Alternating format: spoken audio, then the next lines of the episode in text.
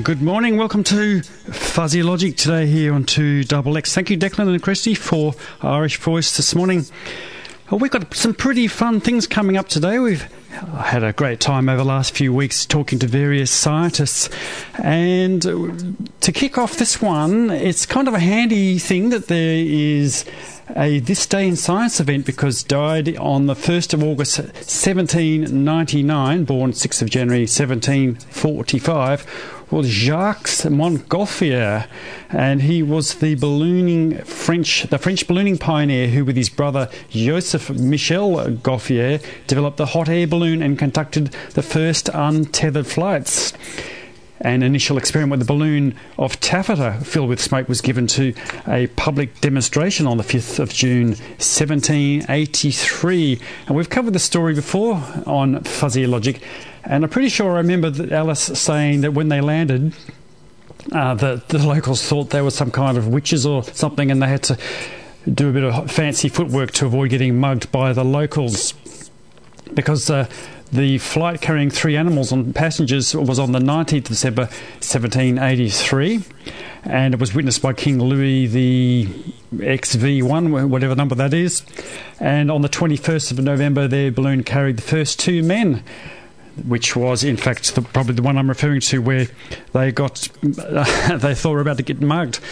So last week, I interviewed on the phone Robert Brand, and he's been working on amateur high-altitude balloon projects. And here's myself interviewing Robert a couple of days ago. To be working for the government, or can you be a motivated individual, maybe working for a company? Today I'm interviewing Robert Brand, who is the head of innovation at Plus Comms and the director of communications, navigation and data for a company called Team Stellar Lunar Project. And welcome to Fuzzy Logic, Robert. Nice to be back. Yes, welcome back. Now, you've been mucking around with balloons, 30 kilometres, I believe. Tell us the story. What have you been doing? Well, demonstration flight for Science Week. My son and I launched a balloon at Albury, and we tracked it during the day, and we're giving lessons to high school and primary school students about how to do balloon launches and what it's like up there in the upper atmosphere. And this balloon tracked from Albury right across the very top of the submarine at Holbrook, and then over more to the east, and went right over the old Apollo 11 Honeysuckle Creek site. And then landed just to the east of Michelago, just near the highway between Canberra and Cooma, and landed there. And yes, it made it up to 30 plus kilometres, which is actually a record for us, but we've not ever been trying for altitude records yet. But some people do get their balloons up to 40 kilometres, and we'll be doing that later on in the year. 40 kilometres, that's a fair way up. What does the balloon look like? Is it what sort of diameter is the balloon itself, first of all? Well, the last one we launched, we didn't have a very big payload, so we were able to just put up about 1 cubic metre of helium in a balloon. So it's not very big. It wouldn't even be a metre wide. And that balloon weighs about 350 grams, and the payload weighed far less, so we just had a little tracker with a couple of AA batteries on board, and we watched it flying across the landscape during our lessons, which was really amazing for people to actually see a balloon in flight, if you can call it seeing it. It's you can see where it is above the Google Earth landscape. This thing basically just floats up into the sky and you watch it disappear, and then it's at the mercy of the wind. So I guess you must have had a fair idea where it was going to head when it went. Well, we knew it would head to the east, given the prevailing winds in the jet stream. They tend to be pretty constant this time of year.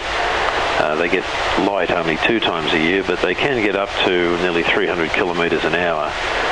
But we only managed to get about 130k on this flight. The balloon doesn't feel much. I mean, it's just sitting in the air mass, floating along. It doesn't know the air mass is moving that fast. But eventually it pops out into the stratosphere, and then at that stage it actually slows right down and moves to the south right now. I mean, we aren't sure what's happening up there until it pops into the upper atmosphere, and we can see the progress, the speed and everything else. So that happens at about 20 kilometres up, and it's really unusual because the temperature up there is a lot warmer than it is lower down in the jet stream. Ah, so what happens to the balloon at that altitude? It must expand enormously. And yes, I forgot the expansion. Yes, we see expansions of up to 4 meters or 5 meters, and then eventually it explodes like it turns into something that resembles spaghetti. And it's not just a pop like a normal party balloon, and it's all intact. It just goes into stringy pieces. Amazing to see the videos of the ones blowing up. Yes, well, I'm looking forward to seeing it, because next weekend we're going to go out there and we're going to find this thing out near Michelago. Now, what was it carrying? What was the payload? Well, in this case, we weren't intending to recover the payload because it was going to track out over the mountains and forests, and we launched it from Albury. Normally, we launch way further west if we're carrying cameras on board and other payloads. We've done a lot of work freezing yogurt in the clouds. That was a massive job for a television commercial. Frozen yogurt? Frozen yogurt, yes. I think we had 40 people on that trip out to the west to launch it and recover the frozen yogurt, and it was frozen in the jet stream at temperatures of about minus 40 to minus 50 C. And that was just fun. It wasn't really science at all, but it involved science to get the balloons up there, track them, and to even measure the temperatures while in flight. So all of that was being sent back by telemetry as it was flying along. Or we had something like 10 different launches or more, 12 different flights. So this particular one, did you say just has a GPS tracker, and that was basically it? So this one had no cameras, just a GPS tracker, and that was what we were doing because it would have cost more to find this thing and a lot more petrol than the tracker was worth. So we didn't intend picking it up from all. Well, it's just good luck that it's landed not too far from where I live, so I can shoot out there on Saturday. Now, what are you going to learn from this one, or is it really just a demonstration for Science Week? Well, it was demonstration for Science Week, and we had an ex-minister, Barry Jones, and quiz person extraordinaire from the past. I remembered him when I was a kid watching him on Bob Dyer's Picker Box, but he met my son Jason, and he said, look, it was never going to land in Canberra because if it had gone over Canberra, all the hot air would have kept it from falling down. So, yes, at the time of the election now, there's no shortage of that. Yes, and unfortunately there's not much science in this election, which is a bit of a shame. I don't like talking about politics and science, but it's notable by its absence. So it's most unfortunate that I'd like to see a bit more science in the future for kids and for Australia in general. But this payload, I mean, it's simply so close to the highway, and it's on a bit of land that obviously has been grazed by sheep. And with Google Earth, we can't quite see the blades of grass, but we can sure get down and close to it. So when I go out across the paddock there, what will it look like? It'll just be a little package of some sort? Well, it should look like a burst balloon, and this was a 350-gram balloon, so there'll be a lot of it. If you pick it up, it often looks like a jellyfish.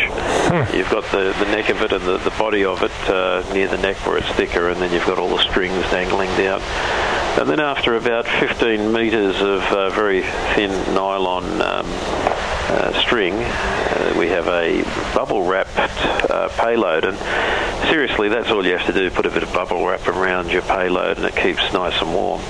And when we were tracking, we actually had internal and external temperature measurements going on, so we've already got back the scientific data, which is radioed back every 20 seconds and forms the basis of a lot of what we understand about what's going on up there. And now, I recall you saying that you could go onto a website and track some of these things? Yes, that certainly is the case. In fact, you can see where we've tracked by going into a website called APRS.fi. and putting in our call sign, which was VK2URB-7. And you'll see where we've been tracking. You'll have to also say that you want the tail to be 6 hours or more. So with those couple of bits of information, you could actually go and have a look at our flight, and even put the cursor over the tiny dots that are all the telemetry readings, and just see the TI, temperature internal, and TE, temperature external, and see all the things that are happening to our payload as it was floating around in the upper atmosphere. Now, 30K, that's almost a third of the way to space. So you can never get a balloon into space, but wow, we can go a long way up towards space. And it's quite impressive, isn't it? Because I think a jet airline are running at about 10,000 metres, is that right? Yes, 40,000 feet, and so yeah, 12 kilometres up, around about that height. And when you're flying, you've got to realise that 80% of the atmosphere is below you, and only 20% above you, so you really have the bulk of it right underneath you. And when you think about that, that's not very comforting to think that most of the Earth's atmosphere is just that thin bit of blue up to about 12 kilometres. And very scary to think everything we pollute has to end up in that little thin blue thing around the Earth. Very scary. Yes. Now, did you have to get special permission to be launching your balloon with the aviation people? Yes, definitely. We have a good relationship with CASA, and we have to follow the regulations. So that's the Civil Aviation Safety Authority, and we follow the regulations that are in the Civil Aviation regulatory code. So basically they define balloons and how to launch them and that. And we actually launched just above the airport. We were a safe distance away according to the regulations. But because we actually launched right under the circuit, we had to coordinate with air traffic at Albury to make sure that we didn't release it early or late, and we actually released it between aircraft flights. Right. Now we gave them the code, we gave them the tracking information, so they're actually able to watch it and know when it was clear of aircraft as well.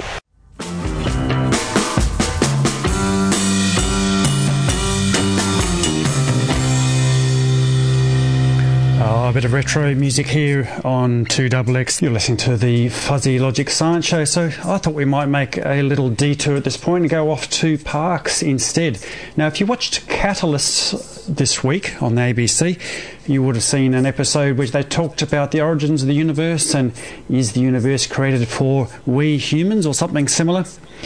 Well, John Sarkissian appeared on that, and he is a technical guy who's in charge of a lot of the instrumentation out there at Parkes, and he worked as a consultant on the script for that great movie, The Dish, which we bought a copy of that, and we're going to watch that at home later tonight.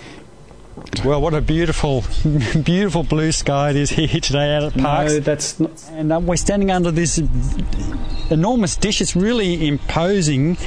It's the Parkes radio telescope, and I'm with John Sarkissian. Here, what's your role here at Parkes? Okay, I'm an operations scientist at the CSIRO Parkes radio telescope. My role here is to look after the visiting astronomers and to make sure the telescope's working for them, that they get the best possible data from their time here. I'm also involved in various pulsar timing projects and do research in pulsars, and also other outreach activities and things. I love to talk about astronomy and the work we do here at the telescope. It's a passion of mine. Yes, your enthusiasm really shines through. Yeah. And pulsars, we'll get into some of the dirty detail about pulsars yeah. later on perhaps, but before we go inside and the dish itself, can you describe it for us? Yeah, the Parkes telescope is a 64-metre diameter dish antenna. It was commissioned back in October 1961, and originally was meant to only have a lifetime of about 20 years or so. But of course, it's now we're getting up to 52 years now of operation, and with the new recent upgrades to the telescope that now allow us to remotely control the telescope over the internet, and plus all the other new equipment we've installed and commissioned recently, the telescope will probably still be operating operating at a very high level for several decades to come. And you were saying that the sensitivity of it has been improved enormously by changes that you've implemented on it. That's right. The Parkes telescope today is about 1,000 times more sensitive than when it was built back in 1961. And the reason for that is because we've, over the years, upgraded the dish surface so that we've progressively replaced the inner 55 metres of steel wire mesh panels with perforated aluminium panels, and that's made the telescope more sensitive at the higher frequencies. Also in 1995-1996 we replaced the old focus cabin, a little room at the apex of the telescope, with a new focus cabin which is double the size and weight of the old cabin, and that's meant that we could put install many more receivers up at the focus, and just by pressing a button in the control we can move any one of those receivers very quickly onto the focus within about 30 seconds or so, and so we can observe at a much greater range of frequencies than we could in the past, and do that very more efficiently. So the telescope is more frequency agile as a result. But in addition to those the upgrades, I mean, if you have an old photograph of the telescope and compare it to the way it looks now, it's essentially recognisable as the same instrument. But what's really changed is all the inside bits. Today it's fully computer controlled. We have cryogenically cooled receivers. We have fibre optic lines to send the data all over the place and I think so. It's totally unrecognisable from when it was originally built, all the inside bits. I imagine in the original days it was old valves and things like that, and these days it's been microchips and so on. That's right. You know, in the old days, the valves would blow every few days, and they'd have to replace them. And they had a big stock of valves. So you're not wrong of that. And the reliability has improved enormously as a result of the new upgrades. In fact, one of the computers that we have here is over 30 years old. It's an old PDP-11 computer, and I think in the time that I've been here, the 17 years that I've worked here, I've only ever had to reboot the computer a handful of times. It's just so totally reliable. We've totally debugged it, and it's a beautiful installation, and we're going to go inside and have a look now. And so let's go and have a look. Okay, just follow me. Yep. And yes, we'll come back to that. That was John Sarkissian at Parkes Observatory, and we'll go back to the bit of the interview that we did from inside the telescope itself. But first I want to go back to the audio I was trying to play earlier, and this is of the balloon recovery that the trip I went on yesterday out of the paddock near Michelago. Well, it's a beautiful sunny day out here in Canberra, and while all you lot are doing that boring voting stuff, I've already voted, I'm heading south. I have a particular interest in this grid coordinates: 35 degrees, 42.54 minutes south, 149 degrees, 11.46 minutes east. And what's out there, you say? It's a high altitude balloon payload. Well, that's the theory anyway, as long as it's still there. It's sitting in the middle of a paddock about a couple of kilometres east of Michelago. So we're going to knock on the farmer's door and say, guess what, you might have a balloon payload sitting in your paddock. Let's go and see what we can find. Now, I've just arrived in Michelago, and the balloon that we're looking for, one that was launched a couple of weeks ago as part of National Science Week by Robert Brand and his son Jason, who we interviewed recently. And the balloon was launched from Albury, and it got as high as about 30 kilometres up into the air. It drifted across the snowy mountains, and then it burst eventually and dropped back down here to Earth at Michelago. And all being well, it'll be in a paddock somewhere. I'm just going to go into the petrol station and see if I can find out who owns the property where we think it's located. Well, that was a big fat waste of time. Once I managed to drag the service attendant away from his mobile phone, I don't know nothing. Oh, and then I thought I'd have to go in and to a polling booth to find somebody. But no, there's a general store here, so we'll see what we can find inside. Oh, that's better. For a terrible moment there, I thought I was going to have to go into a polling booth. I thought I was free of having to go to polling booths, but luckily not necessary today because I went into the local shop instead, and the nice lady told me where to go. I'm apparently looking for someone named Leanne who's out on the Borough Road, and now I'm going to head out there and see whether she's there and whether she minds me wandering around her paddocks looking for the balloon. Hope so. Well, there you go. I just found Michelle, who's from a nearby property, and she's shown me on the map, in fact pointed off on the little ridge line just off in the distance where we're going to find the balloon. It's quite rugged, and I'll have to walk around, and it's among the trees, erosion gullies, reasonably rough sort of country, but good all day and wander around. And yeah, so I'm going to follow her in the car and we'll be there in a moment. Oh, the other funny thing is that her husband, Michael, I was explaining to him about the balloon, and he said, oh, yeah, we get them out here all the time with the balloons. Oh, really? I thought it would be a real novelty, but no. He says he picked one up only last week. But anyway, yeah, now I was going to record some audio as I wander around the paddock, but the wind out here is just bloody atrocious. In fact, all the maps and stuff, bits of paper I had all prepared, just pissed off and blew across the paddock, and I had to chase after them. Very annoying. So whose property is this? This belongs to Waterholes Proprietary Limited. And we're just heading up the ridge line, and it's pretty reasonably rough, lots of erosion gullies, old willow trees lying down, lots of broken fences. We're just kind of trundling across the paddock. Your husband Michael said he's seen quite a few balloons around here. He picks them up occasionally. Yeah, over the years we've collected a lot of the remains of weather balloons that have, you know, for whatever reason seem to come down here, and so we quite often find the foil bottoms to weather balloons around the paddocks. Oh, short pause while we negotiate this gully. I see what you mean by I wasn't going to take my little Peugeot along this bit. So the Bureau of Meteorology must be launching them somewhere west of here, I guess. Well, yeah, I don't know where they launch them, but yeah, they seem to.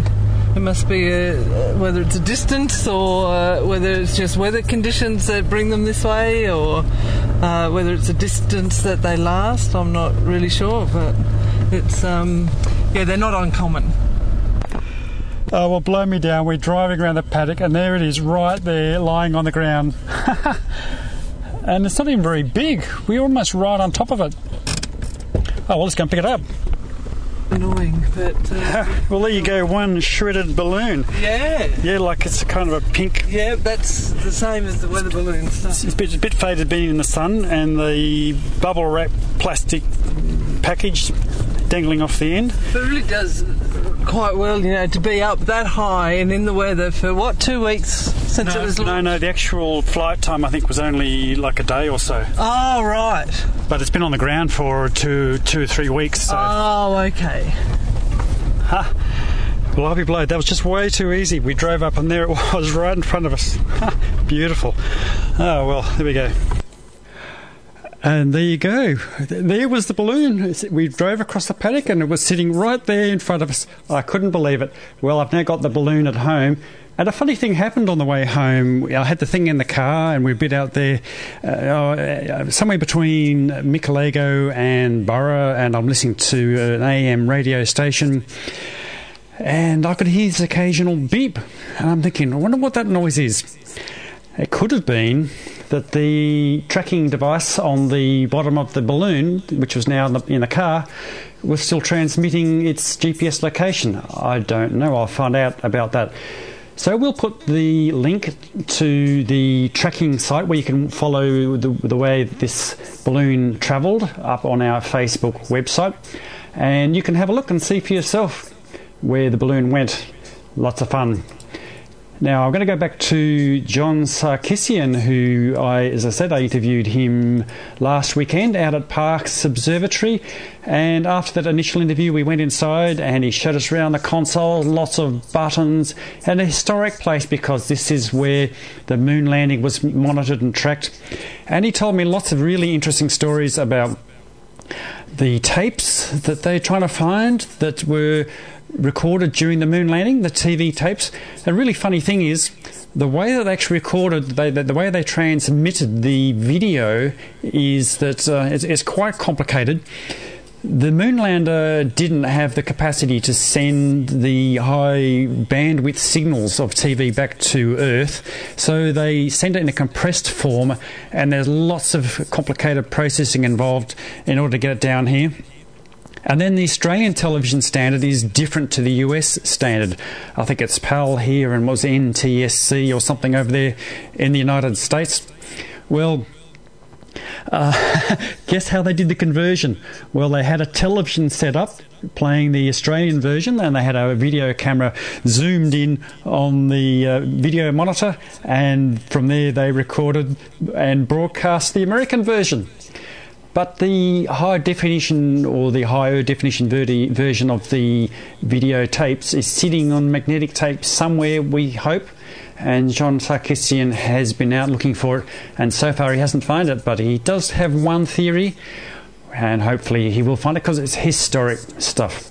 Anyway, here's myself and John Sarkissian at Parkes Observatory on 2XX. Okay, so we're in this little control room. There's lots of computers around, lots of technical information sitting on those computer screens. Where are we, John? Okay, well, this room is what we refer to as the new control room. We moved everything down here in early 1997. It's a much more quiet, more comfortable work environment. And up until a few weeks ago, this is where the bulk of the observing used to be performed. And the astronomers visited the observatory. They would work from here. So the computer screens you can see here is where we ran all the observing software, the processing software, and so on. Allowed us to monitor the status of the various systems of the telescope. And it's very quiet now because a few weeks ago we switched to full remote observing, and so astronomers are no longer required to visit the observatory. They can observe from anywhere. So it's a little sad to see it so quiet, but it's an indication of the progress we're making. So in fact, we're the only people in the room, and all those people who are controlling it are geographically somewhere else. That's right. If we were observing there, we could actually watch the astronomers moving the telescope about. We'll be able to see the software. So if anything were to go wrong, we can take over and control it ourselves. We also have here a big video screen that allows us to communicate with astronomers from our Science Operations Centre in our Sydney headquarters. And so it's we try and maintain that close contact with the observers as much as we can. Oh, so physically, where might they be right now? If someone's observing, could they be anywhere on the planet? That's right. Anywhere they have reasonable internet access, they should be able to control the telescope. But we have what we call Science Operations Centre in our Sydney headquarters, where we have another similar room there with other computer monitors, and it perfectly mirrors what you see here. So when they're observing there, we can monitor and see that everything's going well, and if anything were to happen, we'll be able to step in and help them out and so on. Do you feel you missed the direct personal interaction because it's now over the internet? Yeah, I mean, one of the fun parts of the job was always interacting with the astronomers. You know, when they visit, many of them I consider personal friends, and so we'll be seeing less of them, but astronomers will still be able to come here to do special observations and so on. So we won't be entirely out of contact in the future, but there'll just be less of what we've been doing in the past. Okay, so looking at these computer monitors around us, are there any that are particularly interesting that you might want to point out some feature, or is it all just really deep technical stuff? Yeah, there are many very technical equipment, but there's one monitor here which basically what we call the show-tell monitor, and it does just that. It shows us what the telescope's doing, so we can see whether it's tracking or if it's stowed, or what object on the sky it's tracking, and what receivers they're using. We also have a winds monitor there. Perhaps the greatest environmental factor that limits our observations is not cloud, as in optical astronomy, which will block the starlight and so on. It's actually the wind, because you can think of the Parkes telescope as a glorified umbrella. And just like a normal umbrella, when the wind blows, it tends to want to do things that we don't want it to do, like blow away. And so when the winds reach a certain critical speed, the control system, if it considers the situation to be unsafe to continue, it will just automatically stop the observation and drive the telescope up to the zenith, which is pointing up, which is the safe position, and we just wait out the wind and wait for it to die down, and when it's back to the safe wind speeds, we can then resume the observation. Just as long as it doesn't pop inside out like a real umbrella. So pointing straight up at the zenith, that's the stable position. Yeah. But there's actually a story with the Apollo landing mission here where there were really strong winds as you were trying to pick up the signal from the spacecraft. Is that right? That's right. In July 1969, it was winter here, so winter is usually the quiet months, you know, where the winds are usually very, very steady and low. It's the summer where we have the high winds with the thermals and so on, where you have storms and very high winds. And so, but for Apollo 11 in July, the dish was fully tipped over waiting for the moon to rise. The telescope's horizon is 30 degrees above the true horizon. So if it had been a nice clear day, we would have seen the moon in the sky, but it wasn't quite high enough for us to track the moon. But while it was fully tipped over, the edge of the dish is only about a metre off the ground. You can actually step up onto it and go for a ride. But being fully tipped over, it's at its most vulnerable, of course, and about 20 minutes or so before the moonwalk was to begin, a violent wind squall struck the telescope, and two gusts of wind over 110 kilometres an hour struck the telescope and caused the dish to slam back against its zenith axis pinions and caused the tower to shudder and sway and created quite a bit of concern in the tower.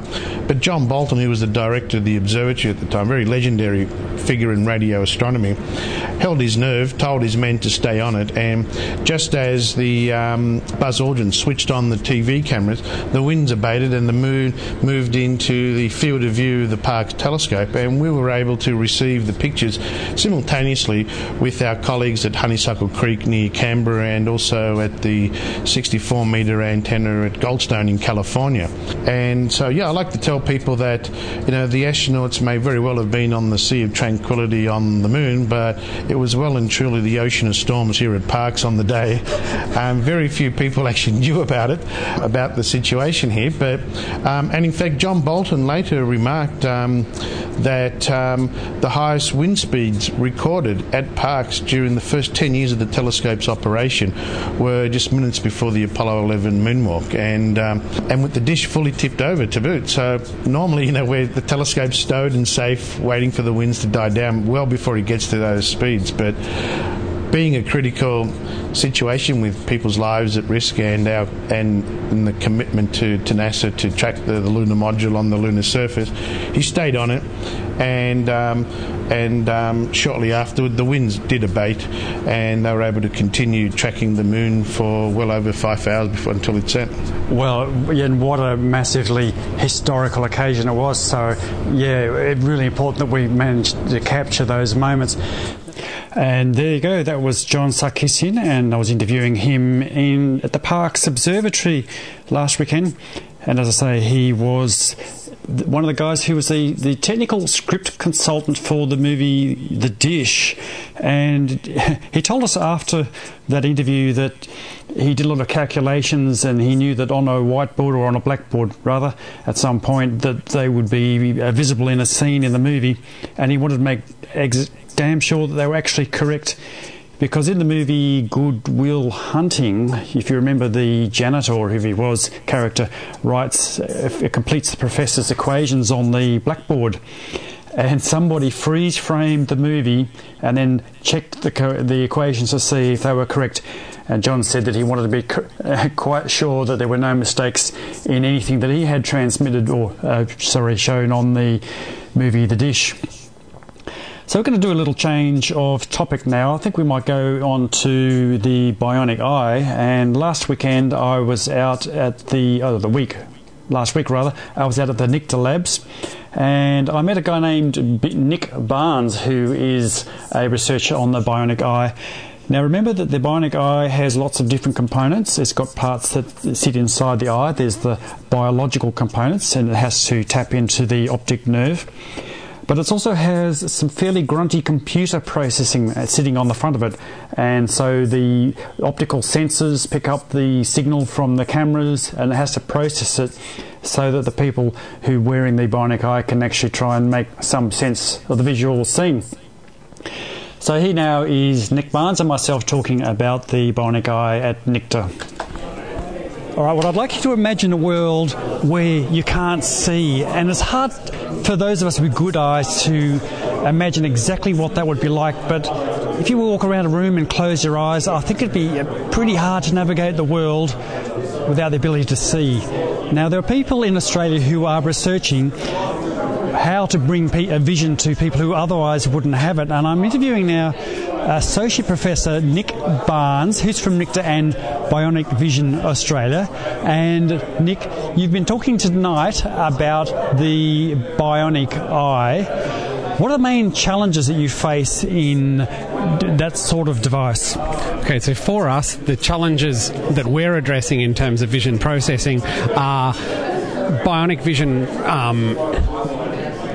Prosthetic vision as it stands has a reduced visual resolution compared with what you see in normal vision, and a reduced ability to see contrast in an image. And so we're trying to develop vision processing, so computer processing that takes in images and image streams and turns them into streams that could go on an electrode array, streams of stimulation, that make sure that the key information of the scene is preserved, or key information that the user needs for a particular task they're undertaking, given that loss of resolution and of contrast. And now, are you getting into the brain primarily by stimulating the retina or the optic nerve at the back of the eye? Yes. So we're part of a consortium called Bionic Vision Australia, and Bionic Vision Australia has developed retinal implants. And retinal implants, these retinal implants are electrically stimulating devices, electrode arrays that sit on the back of, around the retina, either at the front of or at the back of the retina, and stimulate tissue directly there. So you've been, during the course of your talk, putting up some visual demonstrations of what a person with who would otherwise be blind, what they would see, and there are arrays of just light or grey spots. Can you describe what that looks like if you were to have one of these implanted?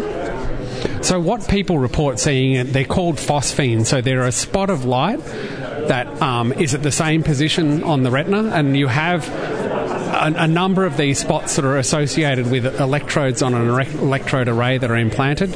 What people report in patient trial seeing is that these spots appear in a consistent position, and that as stimulation parameters change, they're able to see something that is brighter or more contrasting. They're able to see separate levels of contrast within that and differentiate those levels of contrast, and they're able to also bring together those and form an image in some way and an understanding of what's at the other end of a camera. Right, but it's not colour vision in any sense, is it? No, currently the kind of stimulation that you can do tends to stimulate a lot of cells at once, and so it's not really possible to separate out the colour vision cells within that. So no, what they're seeing is there may be some colour perception, but it's not really being controlled within what they're seeing. Right. Now, there's some fairly serious computer processing going on at the front of this system, so you could, I imagine, stick whatever processing power you want it at because it's outside the body. So is the main limitation in how you stimulate the optic nerve? Yeah, so increasingly for areas like computer vision, computer processing is less of a problem than it used to be. It used to be very difficult to do these kind of image processing operations, whereas now in research in computer vision, we're able to undertake much more ambitious algorithms and ways of processing images and still be able to do them in immediately on images. So there are still limitations to that, but less so than there were. And so a greater limitation in the work is really around what can be stimulated through the electrodes at this point, and the resolution and contrast.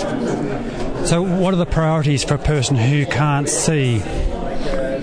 So there are different priorities depending on, or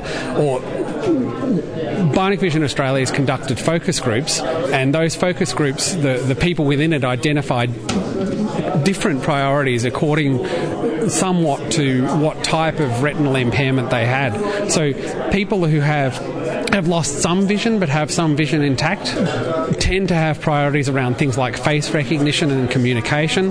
People who have lost their vision entirely or have very, very little residual vision now have more difficulties getting around their everyday environment and walking out in the street, etc.